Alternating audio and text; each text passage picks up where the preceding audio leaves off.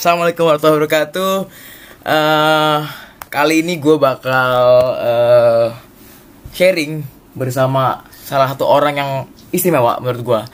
Salah satu idola gue juga. eh, dia adalah Andritani Ardiasya, eh, kapten Persija, eh, kemudian kapten timnas juga, kiper idola semua anak Jakarta.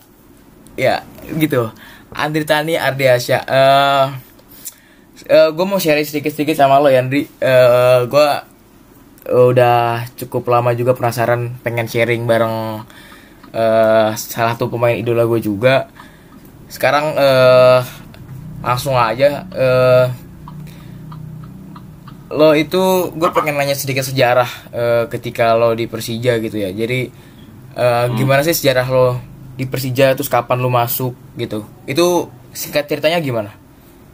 Oke, pertama eh, terima kasih sudah ngubungin saya. Dan kebetulan saya sekarang nih lagi di jalan, lagi nyetir, tapi tenang aja, ini aman karena suara ini saya masukin di speaker mobil. Iya, iya. Saya nggak megang handphone, semua pakai pakai speaker mobil. Ini saya karena saya lagi jalan mau ada acara, makanya tadi saya bilang sama Noval bahwa sorry nggak bisa lama-lama karena memang ada meeting yang harus Siap, siap, Bang. dilakukan. Siap Gitu. bang. Nah, eh, Oke, langsung aja. Eh, saya jawab pertanyaan Noval tadi yang sejarah atau bagaimana perjalanan saya ketika pertama kali datang ke Persija. Itu tahun 2010. Itu bareng sama rombongan RD dari Sujaya FC. Waktu itu ada No- ada Nasua, ada Mas Hendro Kartiko, ada Tony Sucipto juga di sana. Terus ada Amrizal dan termasuk ada saya. Nah, 2010 itu saya eh, datang ke Persija. Akhirnya sampai saat ini saya masih di, masih di Persija sampai 2020 at least udah 10 tahun atau udah satu dekade saya ada di Persija. Gitu. Udah berarti udah hampir 10 tahun ya, udah bulat setahun 10 tahun kayaknya ya, bang. 10 tahun pas. Oh. Nah gue dulu gue pernah ini ya bang, pernah kayak apa baca dan emang gue emang tahu kan bahwa lu dulu pernah di Persik Kuningan. Itu sejarah singkatnya gimana? Singkat aja. Siapa? Oke. Eh, Persik Kuningan itu tahun 2000 Bentar. 2007. 2007 itu masih dua uh, gue lupa 2007 atau 2006 gitu lah. Itu pas masih kelas 2 SMA. Oh itu masih masih SMA jadi- tuh. Masih SMA, masih masih kelas 2 SMA. Nah, itu pelatihnya itu pelatih kepala Persikun, Persikuningan ketika itu Bambang Warsito. Itu pelatih di Ragunan, makanya ada beberapa pemain di Ragunan dibawa ke sana termasuk saya. Oh. dan satu eh, hanya satu satu tahun aja di sana maksudnya cuma, cuma hanya satu turnamen di tahun itu aja habis itu eh, saya pindah ke Sriwijaya FC Berarti itu abang hampir hampir setahun di sana. enggak enggak itu kontraknya cuma empat bulan apa lima bulan gitu lah. Karena kan ketika itu divisi satu kan. Oh iya iya. nah nah top level di kita itu dulu liga sorry divisi utama ya. Divisi utama kayaknya deh. Divisi utama atau liga super gitu. Liga super liga super. Liga super divisi utama divisi satu. Nah saya di divisi satunya. Eh, gitu Terus menurut abang sendiri apa sih yang paling berkesan dari kota kuningan yang empat bulan yang yang abang jalani maksudnya mungkin ada cerita yang menarik apa? Atau mungkin makanan atau minuman yang bikin lu berkesan gitu bang? Waduh kuningan tuh banyak ceritanya sebenarnya. Padahal empat bulan doang ya? Iya. Tapi kuningan itu banyak cerita di sana. Maksudnya ya pertama kali bukan pertama kali maksudnya pertama saya harus tinggal jauh dari orang tua dan dengan waktu yang begitu lama Iya. itu di kuningan. Karena itu saya itu eh setiap dua minggu sekali pulang. Namanya orang Betawi kan? Iya. Orang orang orang Betawi kan orangnya kalau orang kalau orang kita bilang kalau orang Betawi bilang nggak bertahan. Iya. Nggak kerasan. Mm, ya? Betul pasti pengen pulang pasti pasti pasti pengen pulang Nah, itu setiap Sabtu pagi habis latihan pagi saya naik travel ke kota Cirebon iya terus dari Cirebon Naik kereta. saya pulang ke Jakarta ke Gambir naik kereta itu hampir dua minggu sekali Oh. baliknya lagi baliknya lagi itu hari Senin pagi Oh. karena karena Senin latihan latihan sore kan Oh iya iya. Senin pagi iya. balik ah, gitu nah itu dua minggu sekali dan kota kuningan itu yang masih saya ingat sampai sekarang itu ada salah satu eh, rumah makan di pasar belakang rumah sakit itu kalau gue nggak tahu deh Rumah, dekat dekat stadion rumah sakit 45 bukan namanya. Bukan ya? ya yang yang, yang dekat ini pasarnya pasarnya dekat dekat sama masjid masjid agung ya Iya, iya, itu ada pasar ya. ya betul nah di situ itu ada sop kaki sapi gitu wah itu sop kikil gitu Ah. itu luar biasa di situ enak banget Oh, jadi lu sering sering sering gitu, Bang? Sering main situ? sering sering sering sering banget sama sama sama temen-temen sering makan di situ Oh. Itu? itu biasanya datang situ jam 9 jam 10 makan di situ kalau udah jam 12 kita udah kehabisan sop kikilnya itu Oh, iya iya iya. gitu terus sama ada minuman Jennifer sama apa namanya itu Eh, Jennifer ya. Iya Jennifer sama ini apa namanya Eh, itu tuh yang di bak itu loh Apa? kayak eh, tape-tape gitu Oh, iya, tape ketan. sampai ketan Iya, nah sama tape tape ketan ketan. itu sering bawa pulang Tape ketan, Jennifer iya. tuh sering sering sering sering bawa pulang dulu Ya, Gitu. jadi gue juga berapa kali ya tadi pernah ngasih ke lu ya eh, Jennifer itu gue Iya. kasih khas oleh-oleh karena Iya. emang gue tahu Andri emang apa pernah di kuningan dan suka banget sama Jennifer. Eh, itu dia sebenarnya cuma ngode doang ke gue ah gue coba gue gue oleh-olehin lah nih Jennifer eh, dari kuningan gitu.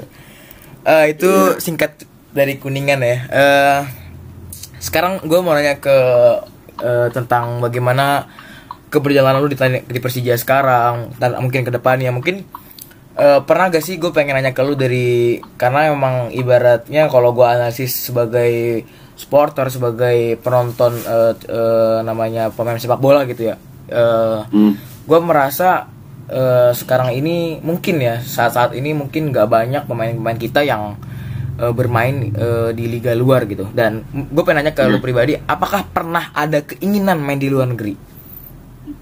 Sampai saat ini sampai detik ini masih ingin bermain di luar negeri Eh, sampai saat ini ya? Sampai saat ini masih masih ingin main di luar negeri. Karena saya itu gue itu orang yang suka tantangan orang yang suka men-challenge diri gue sendiri bahwa sampai di mana sih kemampuan gue? Nah itu. Eh, cuman yang bikin berat adalah karena posisi gue. Hmm, posisi lo. Posisi kenapa gue bilang berat? Posisi kiper itu kan daripada orang sama kayak di Indonesia daripada lu ngambil kiper untuk pemain asing lebih baik lu ngambil pemain lokal. Oh, kiper. Satu itu. Oh. kedua kedua eh bicara finansial. Hmm, nah sekarang gini kalau misalkan gue masih muda yes berapapun itu akan gue ambil. Tapi dengan usia gue seperti sekarang ini kalau misalkan eh, harga eh, nilainya nilainya sama-sama seperti di Indonesia. Mungkin lebih baik gue akan tetap di Indonesia. Kenapa? Karena di sana gue harus effort lebih Hmm. pertama. Iya. Kedua gue harus eh, apa namanya harus banyak effortnya lah. Mindahin anak gue sekolah ke sana. Iya. Terus gue tinggal di sana eh, apa namanya eh kos gue tinggal di sana seperti apa. Nah Living itu kan berarti gue butuh kos yang lebih gitu Ah, kan pasti. dan butuh effort yang lebih pasti itu makanya kalau cuman angkanya sama seperti di Indonesia mungkin lebih baik gue lebih pilih di sini gitu di Ah. Indonesia iya iya. tapi yang yang har yang yang harus diketahui adalah sampai saat ini gue masih ada mimpi atau ada niat untuk bermain di luar negeri Iya. Itu tadi mungkin secara pribadi aja ya. Nanti nanti ada pertanyaan yang ini. Itu kan ini secara pribadi lo dan harapan Iya. lo. Terus eh mungkin kalau gue nanya tentang Persija, mungkin lebih kepada eh gimana sih harapan eh, seorang Andri Tani eh, sendiri di Persija mungkin ke depannya. Mungkin melihat sekarang Persija gua rasa ya, Bang. Gua rasa Persija sekarang adalah tim yang memang berkembang secara pesat artinya mungkin ketika dulu ya gue suka Persija 2000 2000 sekitar 2008 ya 2009 ketika emang gue tau Persija ya mungkin ya tidak sehebat sekarang. Artinya mungkin dari segi pemain dari segi finansial segi manajer seni man manajemen segala macam itu sekarang menurut gue berkembang pesat gitu. Dan ya bersyukur gitu gue sebagai Jackmania juga melihat ini menjadi sebuah kemajuan gitu kan. Dan di dalam diri seorang Andri Tani itu apa sih harapan e, pribadi ke depan? Maksudnya mungkin ada satu yang memang menjadi mimpi dan target tuh lagi ke depan gitu. Walaupun kita di tahun 2012 sudah pernah juara gitu. Terus juga udah beberapa hmm. kali main di Asia dan mungkin adakah e, beberapa keinginan dan harapan lo di Persija untuk ke depannya? Ya kalau bicara harapan dan keinginan pastinya untuk ke depan pastinya ya ingin ingin ingin juara lagi. Ya karena saya selalu menargetkan diri saya uh, setiap tahun itu harus ada perkembangan. Setiap tahun itu harus ada kemajuan. Kalau misalkan tidak ada perkembangan tidak ada kemajuan berarti hidup kita stuck hanya sampai di situ. Yeah. makanya makanya saya itu menargetkan tahun ini apalagi dengan kuali dengan uh, dengan komposisi tim yang bisa kita katakan luar biasa ya. Yeah banyak banyak materi pemain tim nasional ini kita mempunyai peluang besar untuk menjadi juara. Ya, betul. Jadi bagi saya juara 2018 itu tidak cukup. Kalau misalkan bagi saya itu cukup, mungkin saya sudah berhenti main bola sekarang. Hmm. Tapi karena saya ingin men-challenge diri saya untuk dapat lagi, dapat lagi, dapat lagi. Kalau bisa sebanyak-banyaknya kita kita kita kita menjadi juara. Karena itu menjadi torehan sendiri, itu menjadi sejarah sendiri untuk diri kita sendiri. Oh ya. Itu. Ya. Terus mungkin itu mungkin secara internal ya di mungkin di liga lokal hmm. gitu. Mungkin harapan ya. pribadi lu ketika nanti insya Allah tahun depan ya. kita main di Asia lagi gitu. Itu apa harapan lo? Karena mungkin yang gue lihat sekarang ya dari kemarin-kemarin kita dua kali main di Asia itu ya kita hanya stuck di sampai fase grup gitu kan terus delapan besar segala macam ya itu ya. mungkin apakah bagaimana terus harapan lo gimana kira-kira? Ya harapannya gini. Kalau misalkan tahun depan kita main lagi di uh, apa namanya AFC yeah. di Asia berharap minimal kita menjadi juara di di uh, apa ASEAN dulu. ASEAN. Minimal. ASEAN ya Min minimal kita jadi juara di zona ASEAN dulu. Abis itu baru kita keluar kita keluar baru bisa ketemu tim Qatar ketemu tim mana mana yeah. nah itu kita bicara nanti lagi itu yeah. sekarang yang paling terpenting adalah belum uh, dari kita waktu itu sama kalau nggak salah sama PSM ya pertama kali iya sama PSM 2018 sama PSM. ya kita hanya sampai di semifinal yeah.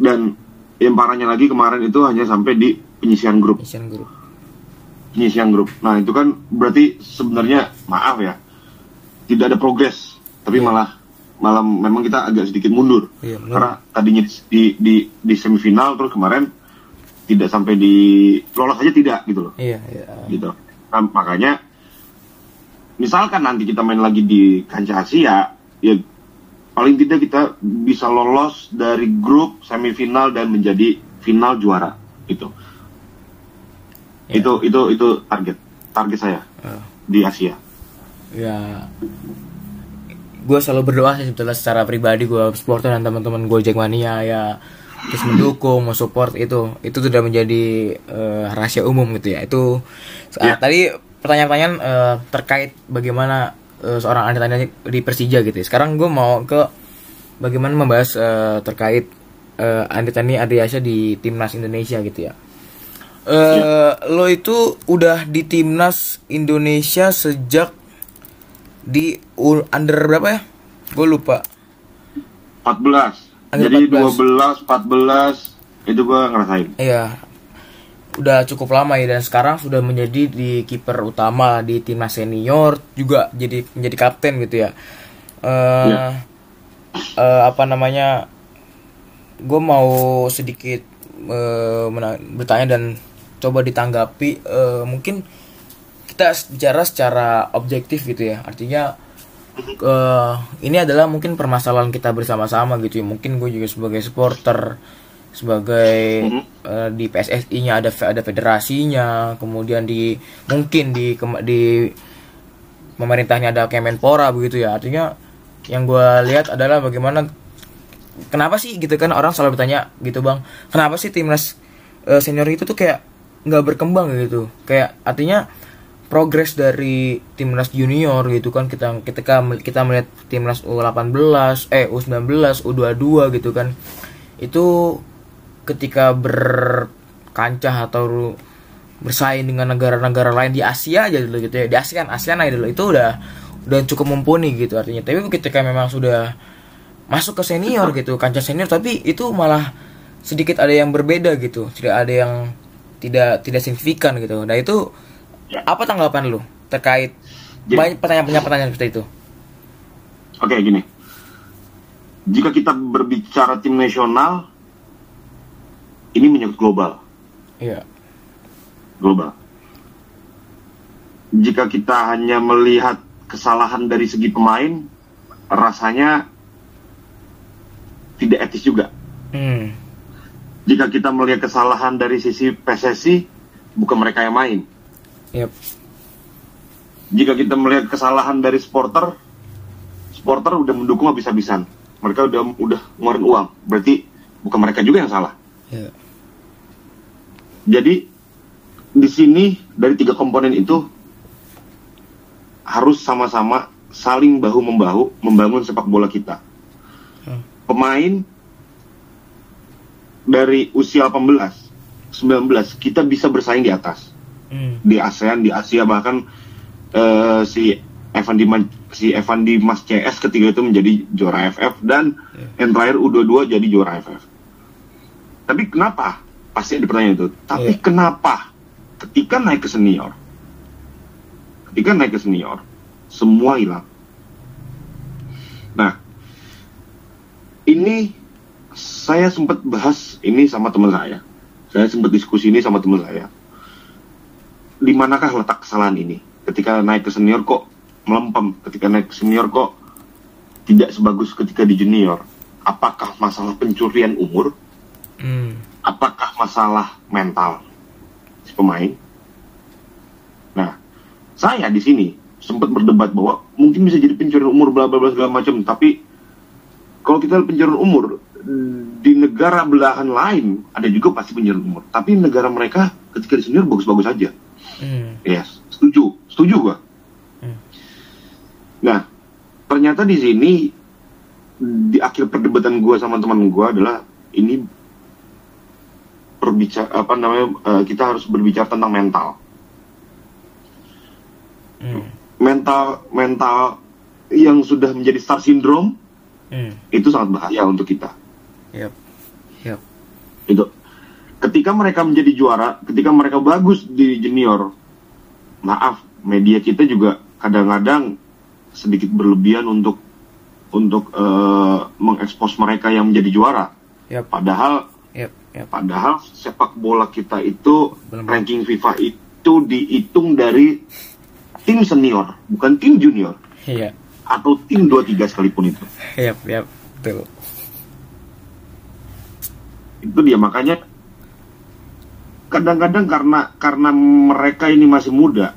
Misalkan di U18 juara. Hmm. karena mereka masih muda. Mereka dengan bangganya masuk media bla bla segala macam dipanggil sana sini sana sini. Pada akhirnya mereka lupa apa pekerjaan utama mereka. Yep yep setuju. Karena mereka udah diundang ke salah satu stas- ke stasiun TV si A si B si Z segala macam. Mendapat eh, apa namanya iklan sana sini. Sampai-sampai mereka mereka lupa. Pekerjaan utama mereka itu bukan di situ. Ya, pekerjaan utama mereka itu adalah di sepak bola. Dan si iklan ini atau si TV ini juga harus mengerti bahwa pekerjaan mereka itu sepak bola. Jadi ketika pemain itu ada latihan ada pertandingan jangan diganggu. Yep, biarkan mereka fokus dengan latihan dengan pertandingannya. Itu dan supporter di sini di sini supporter harus lebih bisa mengontrol para si pemain, tapi jangan dijustifikasi. Yap. Ketika kita gagal sekali, ketika kita gagal dua kali, kita dicaci. Contoh, eh, berapa hari yang lalu, ketika tim nasional tim nasional 19 kemarin yang kalah sama si Kro- Kroasia itu, Iya Kroasia. yes, kalahnya memang banyak. Tapi kita harus tahu bagaimana prosesnya itu. Yap.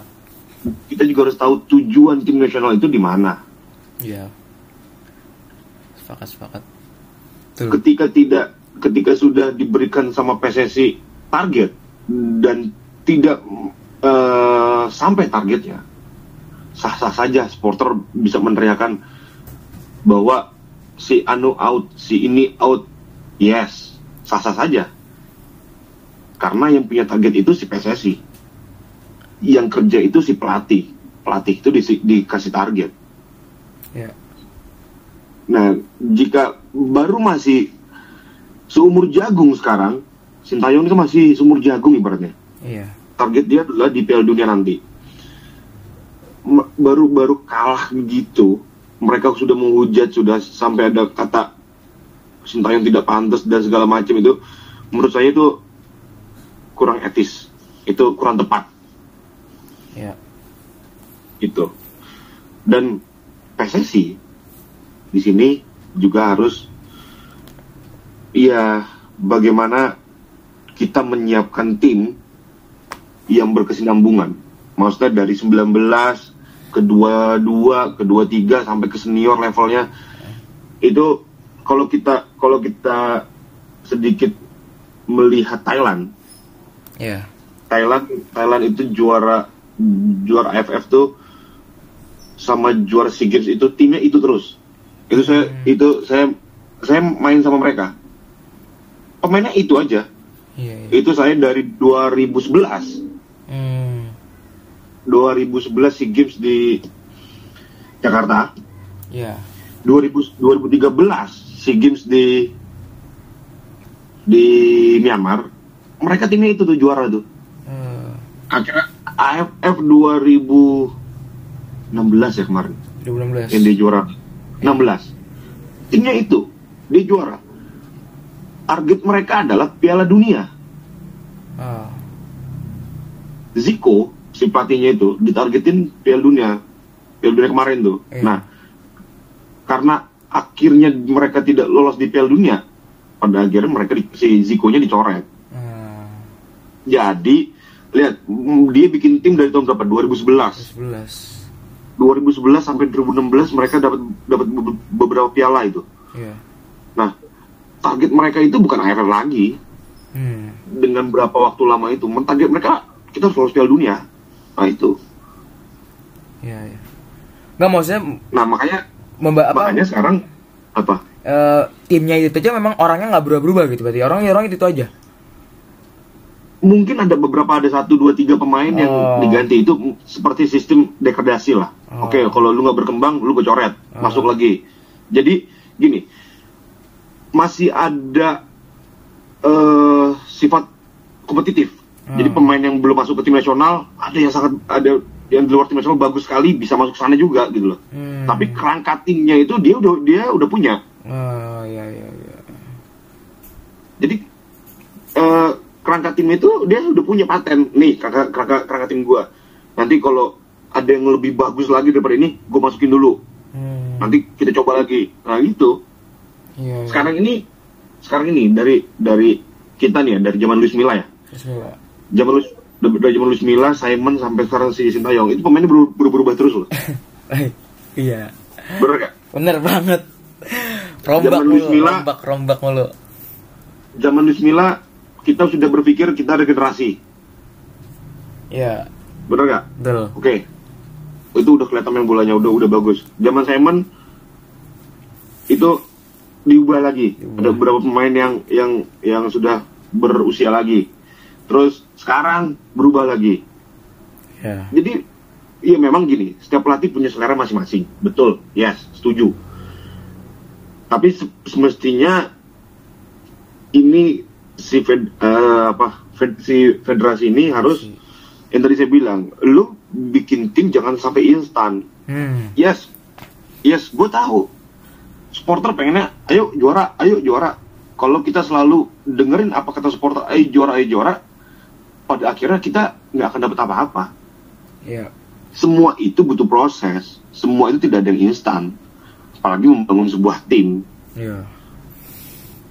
Ya. Persija itu waktu 2 tahun untuk jadi juara di Liga Super. Di ISL kemarin. Hmm. di ya kan? Di Liga 1 kemarin. Ini satu. Dua, 2017 Pekan 2018 baru kita juara. Itu nggak ada yang banyak dirombak pemainnya akhirnya kita juara di 2012 Iya.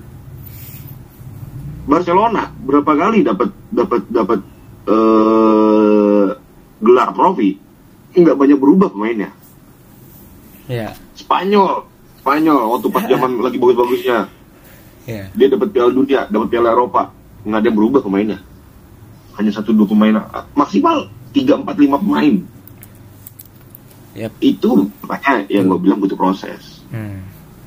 tapi ya itu mungkin karena karena dapat tekanan dari supporter akhirnya udahlah ganti.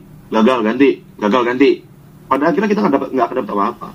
Dan makanya di sini supporter juga harus sabar. Ya. harus sabar. Ya Gitu. mungkin dari tadi pembahasan kita eh pembahasan lu tadi mungkin ya benar ada tiga komponen itu ya. Federasi pemain dan ya bagaimana supporternya. Ya gue nangkep gue nangkep. Betul. Ya eh, mungkin ini di sebelum terakhir kali ya. Ini ada mungkin yang menjadi sorotan kan mungkin orang-orang dan eh, banyak-banyak netizen sepak bola Indonesia mungkin lebih kepada bagaimana federasi gitu ya. Artinya Hmm. gua pun sebelum ini sebelum ini tapi gua nggak gua nggak nggak gua nggak gua buat podcast ya bang. Jadi sebelum ini gua beberapa gua bicara dengan sama pemain-pemain di apa pemain-pemain profesional terus orang-orang di dalam PSSI-nya beberapa ya gua gua gua diskusi gitu bahas bagaimana PSSI ini. Dan sekarang ini mungkin eh, semenjak 2000 berapa ya ada namanya APPI ya ya kan? Asosiasi eh, sepak bola profesional Indonesia dan lu termasuk bagian eh, pengurus gitu kan ya. Eh, sebetulnya apa sih ciri khusus yang menjadi kinerja dari APPI ini? Oke, APPI itu singkatannya adalah Asosiasi Pesepak Bola Profesional Indonesia. APPI itu ada tiga komponen, Eh, proteksi, edukasi, dan eh gue lupa satu lagi, solidarity oh ya solidaritas. Jadi proteksi kita bagaimana memproteksi proteksi si pemain-pemain, Yap. oke? Proteksi pemain masalah kontrak dan segala macam dan melindungi hak-hak pemain. Edukasi, bagaimana kita harus meng- mengedukasi pemain pertama baca kontrak, hmm. kedua bagaimana pemain no fighting. Maksudnya no fighting adalah sepak bola fighting betul Hmm. bertarung, sepak bola bertarung. Maksud dari kata no fighting adalah tidak berantem, Hmm. tidak saling pukul, tidak saling tendang. Akhir, eh gua kalau gue lupa dua tahun atau tiga tahun lalu, atau bahkan tahun lalu masih ada, ada pemain yang fighting. Hmm. Nah itu kita edukasi, dan si federasi berhak untuk menegur kita Hmm. karena itu anggota kita. Hmm. PSSI berhak memiliki hak untuk menegur si asosiasi ini, si API ini. Hmm. Tegurnya, bagaimana pemain lu? Karena itu anggota kita. kan, Bagaimana kok pemain lu bisa kayak gitu kayak gitu itu? Nah, kita punya eh, si PSSI punya hak itu. Solidarity, kita solidaritas bagaimana sesama pesepak bola. Contohnya, ada beberapa sudah event yang kita lakukan. Seperti waktu itu Alvin Gosalmoni Hmm. kita bikin terus tribut untuk si almarhum Huda Iya. dan ada beberapa lagi banyak ada banyak lagi gitu itu asosiasi pemain Hmm. fungsinya itu sebenarnya cuman di sini banyak pemain ketika dikatakan asosiasi pemain kebanyakan pemain takut Hmm. takut dimusuhin sama klub, takut dimusuhin sama federasi. Sebenarnya begini, asosiasi ini sebenarnya melindungi pemain. Kita tidak selalu ingin berantem sama klub. Kita tidak selalu ingin berantem sama si federasi. Kita hanya ingin berdiskusi sama sama sama si si uh, klub dan si federasi ini. Sudah nggak zaman yang lagi kita harus gondok-gondokan. Sekarang zamannya adalah kita duduk bareng. Kita menyelesaikan masalah. Hmm. Itu. Jadi tiga kurang lebih tiga komponen tadi ya. Iya. Uh, mungkin terakhir ya sebelum tutup uh, dari lubuk seorang Ardi Tani Ardi Asia bagaimana harapan besar untuk PSSI pribadi secara institusi gitu dan harapan besar bagi sepak bola Indonesia secara umum gitu. Oke. Okay. Uh, kalau kita bicara PSSI, PSSI PSSI ini sudah ada progres, sudah ada perkembangan, ada kemajuan. Teruslah berkembang, terus teruslah uh, apa namanya maju untuk sepak bola kita menjadi lebih baik dan disegani oleh negara-negara lain. Jangan sampai sepak bola kita malah menjadi sebuah dagelan untuk negara-negara lain.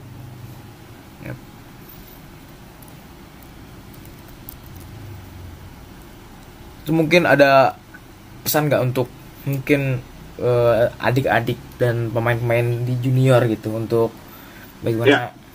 gitu. Silakan untuk untuk uh, adik-adik yang masih berada di apa namanya untuk adik-adik yang yang masih menimba ilmu di SSB di junior teruslah berlatih teruslah bermain sepak bola teruslah ceria dengan sepak bolamu, jangan pernah hilangkan tawamu dari sepak bola. Karena dari tawamu membawa semangat sepak bola ini menjadi jauh lebih baik dan kamulah masa depan sepak bola Indonesia. Oke dah, sampai di akhir uh, diskusi dan pembicaraan kita. Uh, gue mau ucapin terima kasih banget bang buat lo buat sudah nyempatin waktu untuk bagaimana kita berdiskusi singkat ini. Mungkin di lain kesempatan mungkin kita bisa berdiskusi lagi uh, bagaimana mengenai sepak bola mengenai bagaimana untuk Persija begitu. Artinya bagaimana uh, sepak bola Indonesia itu harus terus berkembang gitu. Ya, ya terima kasih banget bang. Udah nanti nanti mungkin gua akan kembalikan ya karena lu kan ini santri. Nah bagaimana kehidupan di pesantren gitu? Bisa bisa. Bisa bisa. Mungkin mungkin kehidupan santri yang akan mau menjadi pemain sepak bola. Itu ada bang sebetulnya. Iya, iya, iya. itu menjadi poin ah, juga sebetulnya boleh. Boleh boleh. Boleh, boleh, boleh, kita kita coba ya. Oke okay, uh, eh, terima kasih bang okay. sampai ketemu nanti ya. kalau emang ada waktu kita bisa ketemu bisa ngopi bareng. Terima kasih bang Ya, itu mungkin ya, itu ya. aja uh, di sesi kali ini. Kurang lebihnya mohon maaf ya, Bang. Assalamualaikum warahmatullahi wabarakatuh. Oke, okay, okay. Thank you, Bang. Waalaikumsalam.